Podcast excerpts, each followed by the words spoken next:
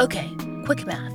The less your business spends on operations, on multiple systems, on delivering your product or service, the more margin you have and the more money you keep. Obvious. But with higher expenses on materials, employees, distribution, and borrowing, everything costs more. So, to reduce cost and headaches, smart businesses are graduating to NetSuite by Oracle. NetSuite is the number one cloud financial system, bringing accounting, financial management, inventory, HR into one platform and one source of truth. With NetSuite, you reduce IT costs because NetSuite lives in the cloud with no hardware required, accessed from anywhere. You cut the cost of maintaining multiple systems because you've got one unified business management suite. And you're improving efficiency by bringing all your major business processes into one platform, slashing manual tasks and errors. Over 37,000 companies have already made the move. So do the math. See how you'll profit with NetSuite. Backed by popular demand, NetSuite has extended its one-of-a-kind flexible financing program for a few more weeks. Head to netsuite.com slash strange. netsuite.com slash strange. netsuite.com slash strange. Just a note before we begin. This episode may not be suitable for all audiences.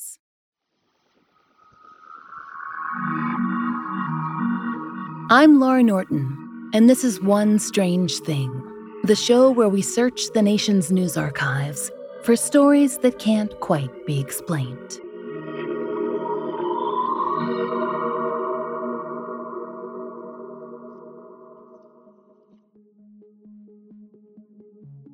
Strangers, the world has not always been so interconnected as it is now. In an era before we could share strange stories on the web or in a podcast, news simply traveled more slowly over landlines and newspapers and letters. It all seemed practically antique. Still, even decades ago, without a cell phone or that little Bluebird app, you could communicate with friends and strangers in real time. That is, if you had the right equipment. We've mentioned CB radio in passing on this show before, though it's not the institution it was in decades past. But if you've spent time around truckers, you're likely familiar with the term. But for today's story, you're going to need more than just a vague understanding of CB radio, so let's get started with the basics. According to Historic Tech, CB, or Citizens Band Radio, came into existence after World War II. Veterans returning from overseas needed a way to stay in touch with their comrades as they had in battle, and radio was the logical venue. So, the US Navy set up a special radio frequency that the veterans, now turned civilians, could easily use. But, as Historic Tech points out, CB radio's popularity well and truly exploded in the early 1970s for an unexpected but totally logical reason. In the US, an oil crisis had led to widespread fuel shortages. And to conserve what fuel was available, law enforcement began militantly enforcing a national speed limit of 55 miles an hour. And if you, like the writer of this episode, style your driving after Sonic the Hedgehog, then you'll share her dismay at that speed limit. Suffice it to say that nobody on the road was having a great time in the early 70s. But long haul truckers were perhaps having the worst. So they banded together and used CB radio as a sort of nationwide open forum to share which rest stops did or didn't have gas, to warn others about speed traps, and to coordinate collective action like protests and convoys. Trucker culture has always had an outsized influence on American culture. Something about the romance of it. So, it's not a surprise that CB radio has trickled into everything from country songs to our movies. In 1977, the Bureau of Labor Statistics estimated there were roughly 1 million truckers in the country. But Historic Tech tells us that there were over 20 million people using CB radios. For the non truckers, this was not a necessary form of work communication. It was a fun new hobby. Now, technically, You were supposed to have a license to operate a CB radio, but, well, we know how that goes. Now, besides the obvious trucker glamour of it, why would a regular citizen want to use a CB radio? Well, for one, it was entertaining. On the CB radio frequency, everyone was sharing a set number of channels, kind of like a web forum. Truckers or landlocked hobbyists, it didn't matter. They all had access to the same channels. Professionals talking about speed traps might be interrupted by random strangers. Random strangers could chat about their lives in far flung states. In fact, switching between channels, you could overhear the juicy musings of a stranger, or get some good info about gas prices, or a cacophony of anonymous voices sharing the airwaves. Think of it as a stronger than your average walkie talkie, but weaker than a domestic phone call, and open to everyone with the right equipment. We tell you about all of this not because today's story is about truckers per se, but you need to understand that CB was increasingly popular and on the cusp of a sort of ubiquity at the time that our story begins. It was August 7th, 1973. The radio channel on the CB radio was 14, and CB radio enthusiasts in and around the American Southwest had just heard something horrifying.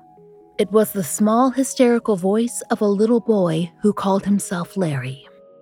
Larry was in trouble. As Larry and his father drove through an uninhabited area of New Mexico, there'd been an accident. Now, Larry was trapped in an overturned pickup truck, and his father, still in the driver's seat, was dead. According to the Signal newspaper, Terry Zimmerman, a 33 year old resident of Southern California, was one of thousands who heard Larry's message on her personal CB radio. She told the Signal that she overheard Larry speaking with a woman in Santa Ana, California, for about 40 minutes. Terry said, I could understand what he was saying. I heard both sides of the conversation. He sounded very dehydrated, like his mouth was full of cotton. His voice was a little whiny. He was cold, hungry, and probably hurt. Strangers, it's hard to tell precisely how the dominoes fell into motion here. We know that the Signal reported that several people phoned authorities in New Mexico about hearing Larry's distress call. The first apparently came in from a CB operator in California. Law enforcement, like everyone else, was immediately worried that the battery powering Larry's radio would die before he could be found, and that Larry himself might not be rescued in time. Even if he wasn't badly hurt, it was August in New Mexico, and archival weather data shows daytime high temperatures close to 100 degrees Fahrenheit. Dangerous late summer thunderstorms were also not uncommon. Time was of the essence.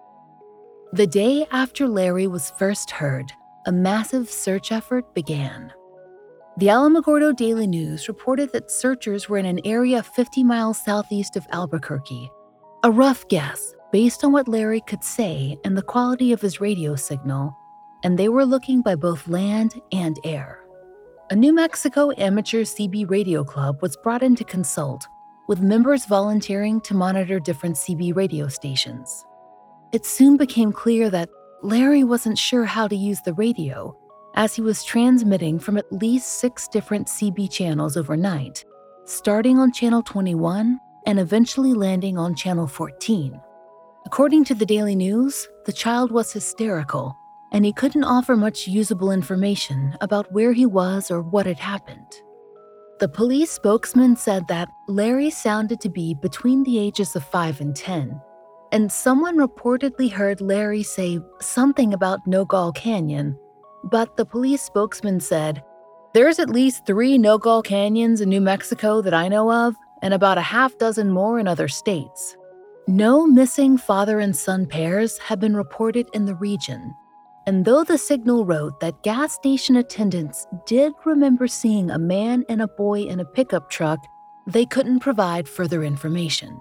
The Associated Press reported that a day into the search effort, authorities were having trouble figuring out how to progress. Though many people across many states had heard Larry, it wasn't enough to triangulate his location.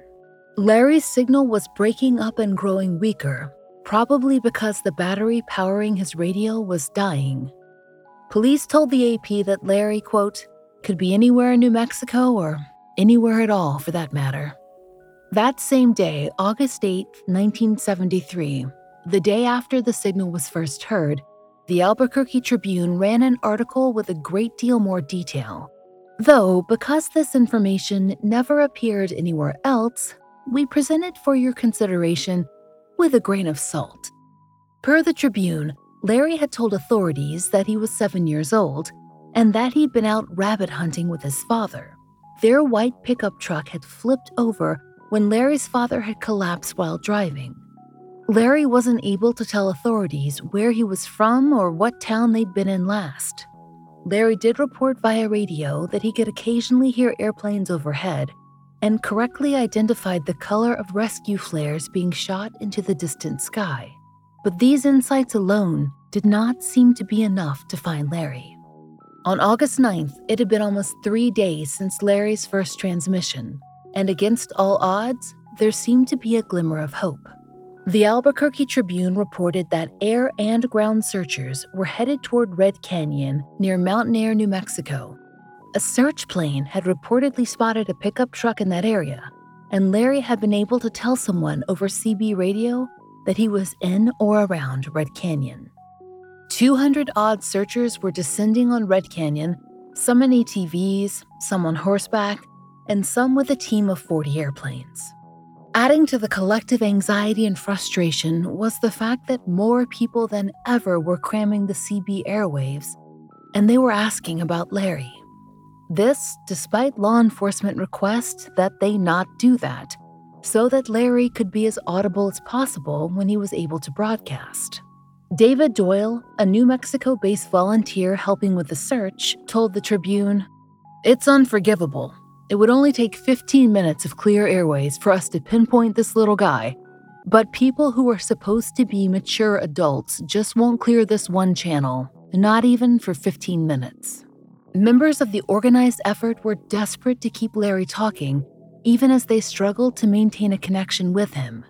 The Albuquerque Journal reported that Army Captain Rick Tweed, who was piloting one of the search planes, told a hungry Larry over the airwaves, Please talk to me. We're going to get you something to eat. We're going to find you. I'm going to find you myself, and I'll get you a double Mac. There was just one problem with that proposal from Captain Tweed. Searchers still couldn't find Larry. On August 10th, the Albuquerque Journal reported that the search of Red Canyon had turned up nothing, not even the pickup truck that had been allegedly spotted by air the previous day. State Police Sergeant A.B. Whitehouse told the Journal The bouncing of radio transmitting waves off the rolling hills, canyons, and mountaintops in this area is making the search impossible. We're also having a heck of a time tracking down all these rumors, coming from California to Ontario, Canada, concerning the boy and his father, all of which have proven false to date. Sergeant Whitehouse told the Journal that many leads from CB operators around the country claiming to have spoken to Larry had been debunked, and that the state police were dealing with an increasing number of prank callers, mostly children, posing as Larry. And communication from the child himself, wherever he was, was growing more scarce. And still, teams in New Mexico had little, if any, information to work with. Though law enforcement in New Mexico was leading the investigation, it was radio operators in other states who seemed best able to hear Larry. But whenever someone did have a connection with Larry, it was still difficult to hear him. His battery was dwindling, and the airways were crowded with hundreds of CB radio users trying to get his attention. By that point, Larry would follow the occasional instruction to turn his microphone on and off, creating clicks, but when he spoke, it was hard to tell what, if anything, he was saying. As Sergeant Whitehouse told the Santa Fe New Mexican newspaper, we're really in no better shape than we were when we heard the boy's predicament Tuesday evening. The rumors grew more complicated to sift through by the day. According to the Albuquerque Journal, there was an onslaught of CB operators who had apparently heard Larry, and they brought in new information, or perhaps new rumors. Some CB operators were now claiming that the boy's father was actually hurt and not dead, that the boy's name was David, not Larry, that there were, in fact, two children in that truck and not one, that Larry was not trapped in the truck, but able to leave it and walk around. People around the country were calling the police in New Mexico, saying they'd spoken to Larry and that he was by a dam, or a river, or a lake, or a pond, or a mountain. A number of fathers and children named Larry were ruled out as being that father and that Larry. On August 11th, officials told the Albuquerque Journal that they'd continue the search through the following day, a Sunday. But then, we'll have to go on the assumption that, without food and water, he will be dead.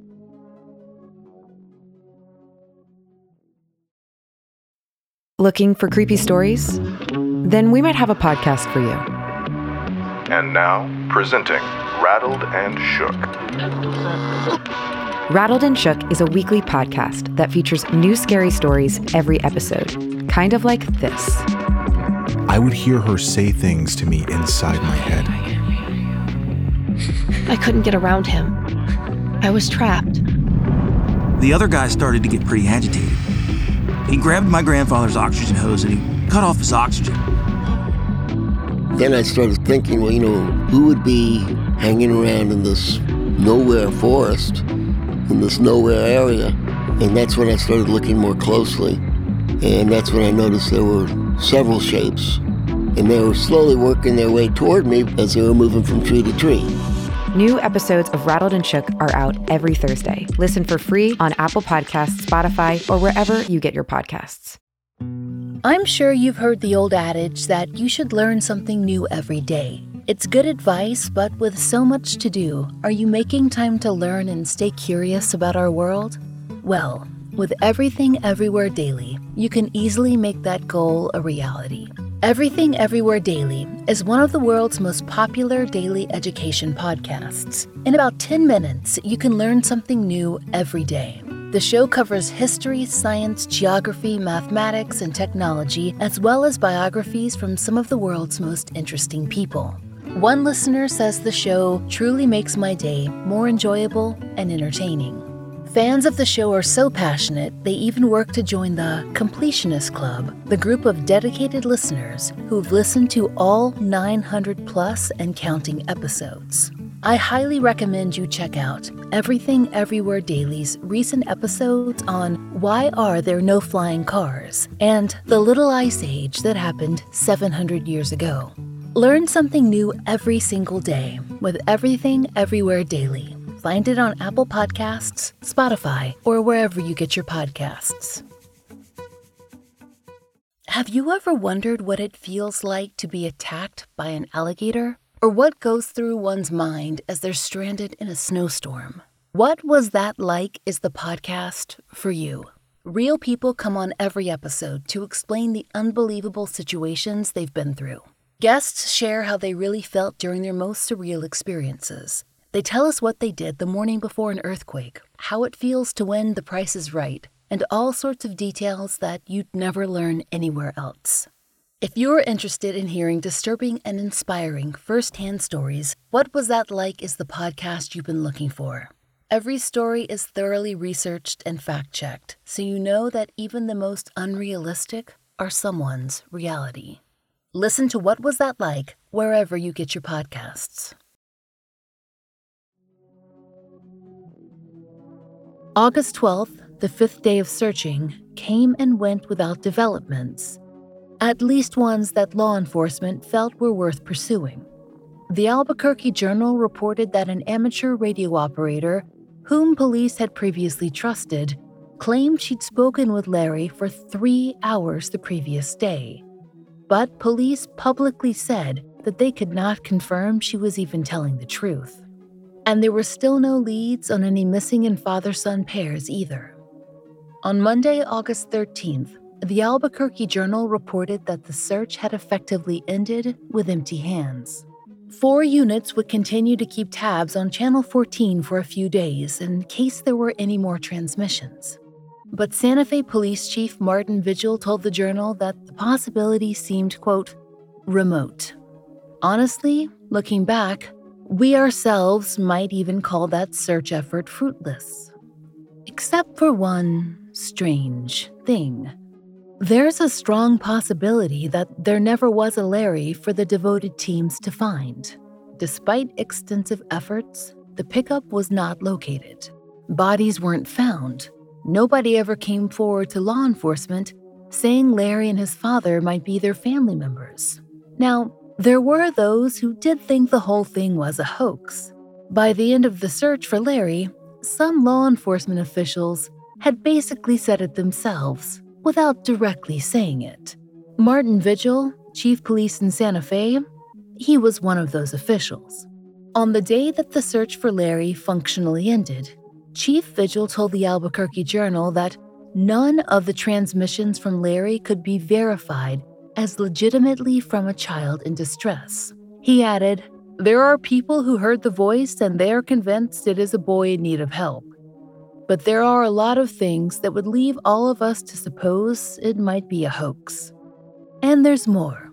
There were those who actually admitted to doing some hoaxing, albeit not in a way that made much sense. According to the UPI, one such admission came from a strange man using a CB radio from Colorado or maybe northwestern New Mexico.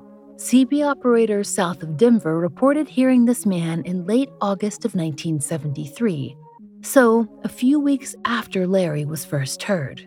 This man, who, as far as we can tell, was never identified, was, as the kids say, on one. The gas station owner who first heard his transmission told the UPI, This guy has got to be a psycho. He threatened to kill President Nixon, Vice President Agnew, and then he threatened to kill everyone. He's daring anyone to find him. And then, the owner told the UPI, that man had started speaking in a child's voice, a pleading one, not unlike Larry's. In that voice, he'd said there was no Larry and that in fact he'd been behind the whole affair. Well, big, if true, strangers. But we have some doubts. For one, the gas station owner told the UPI that he was getting a very strong signal from this man. So much so that he thought the man might have been in Colorado, not far from Denver. But Larry's signal, as you'll recall, was weak and getting weaker, seemingly regardless of where someone was listening to him from so, to suddenly, many weeks later, receive a very strong signal in Denver, it would be odd to say the least. And then, of course, there's the fact that Larry's story was consistent and pretty convincing to most everyone who heard it. Not much like the ramblings of someone who would be loudly and publicly announcing his desire to kill the president.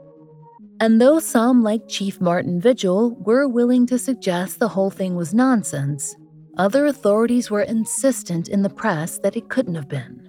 Staff Sergeant W.A. Schmidt had been monitoring radio signals, and he told the UPI I personally never had any doubt that this is the real thing. I heard a kid crying, and I just can't believe it isn't the real thing. And State Police Sergeant A.B. Whitehouse told the Journal I can't hardly believe it's a hoax due to the sincerity of the radio operators and the boy. And, weeks after the search concluded, a CB radio operator who'd helped with the search wrote an absolutely scathing rebuke in the Albuquerque Journal, both to those calling Larry a hoax and to those who'd clogged the airwaves to the point that nobody could tell either way. Alice Patalan wrote, among many zingers, we had to fight off all the walkies who were kids like Larry. Some tried to pass for Larry and misled us, and some did. Why didn't the news force parents to realize what their children were doing? If it was your child, what if someone spread a rumor that you were playing a hoax, but there your child lay beside his possibly dead father, crushed with a truck cab, slowly starving to death? Too many people heard the boy's screams and daily weakening signal on their own radios for it to be a hoax. If true to those everywhere who hindered this rescue, you are guilty of murder in a form. Larry was seven years old in a state of shock and lost. If he tried to give his last name, he was cut off over and over again. I heard Larry say, I can hardly hear you now. It's so noisy. There are compelling points on both sides of the Larry aisle that, in interest of fairness, make absolutely no sense in context. Let's go through them. As Alice Patalan pointed out in the Albuquerque Journal, most sources agreed that Larry, whoever he was, was channel hopping, at least initially. He started on Channel 21 and eventually settled on Channel 14. Toys and basic walkie talkies couldn't do that in the early 70s.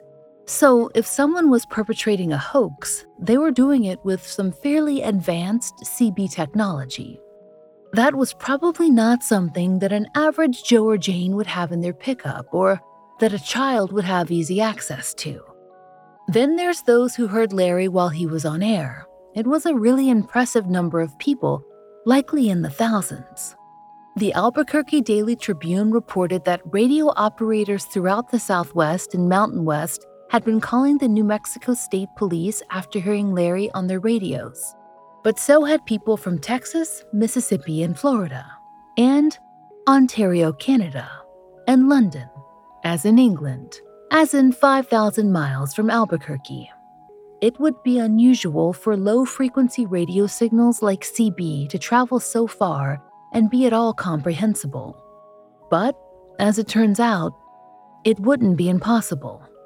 The Daily Tribune wrote that thunderstorms in New Mexico had hampered the search in a physical sense, but also that the atmospheric conditions were playing a bigger role in this situation than you might have guessed. As it turns out, those atmospheric conditions had done something too sciency for us to understand if we're being honest. But anyway, something happened so that radio signals could skip much farther into the ether than they usually might and be picked up by people well outside their normal range. This might explain why volunteers had such a hard time pinpointing Larry's location. His signal might have been exceptionally hard to track. But, on the other hand, there are practical problems with the story of Larry as we've told it to you. There's the question of how an exhaustive search with so much manpower behind it could yield nothing. When the Albuquerque Journal was reporting on volunteer coordination meetings early in the search, the reporter made a list of questions that prospective volunteers were asking, which law enforcement couldn't and never did answer. Those questions included the following quote, why have his signals been picked up in Montana, Ontario, and Arizona in addition to other locations, while New Mexico operators are not getting as many signals? Is he in New Mexico at all? Quote, why are the batteries in his walkie talkie or truck radio or whatever still functioning? Authorities said normally that batteries would have been dead from apparent constant use. Quote, why was he able to give little definite information about his location, name, etc. when he was first heard? Quote, why did he say after a few days that his father was hurt instead of dead, as he had previously reported? Quote, how was he able to live in a truck, particularly given the high temperatures the state had experienced in the previous few days? Those are all very good questions. And to be honest, strangers, to tell this story is to put ourselves in a bit of a predicament. We want to believe in the unexplainable, at least most of the time.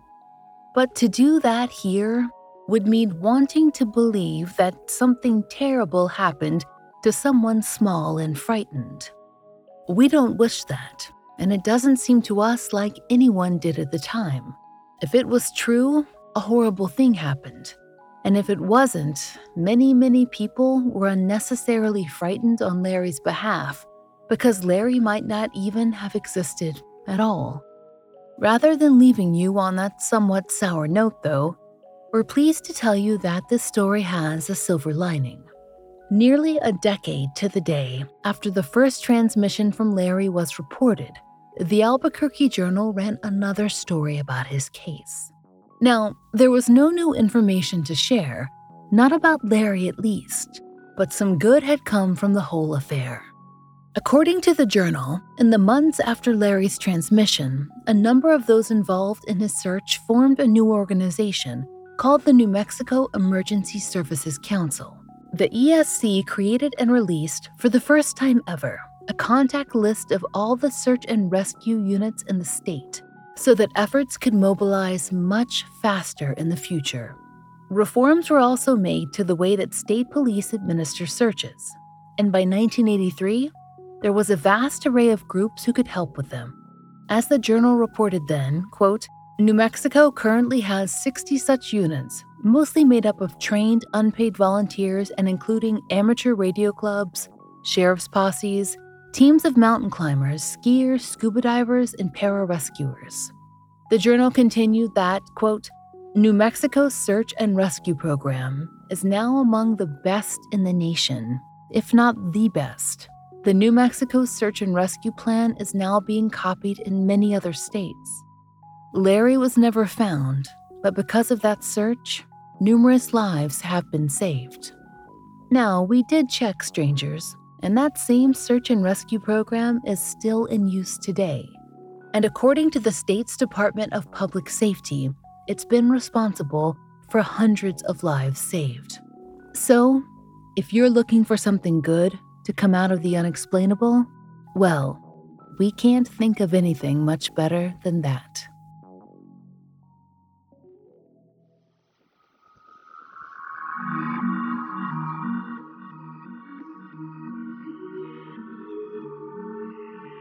We hope you'll join us next time for another real life story from the fine print of America's local papers. From the lives of regular people, just like you and me, except for one strange thing. Oh, and strangers. One Strange Thing is an independently produced podcast. To support the show and hear more of the entirely true and enticingly peculiar, join us over on Patreon. There you'll get ad free releases of our regular episodes, full length bonus episodes, blogs, and monthly live streams, all for $5 a month. We hope you'll check it out. There's a link in the show notes.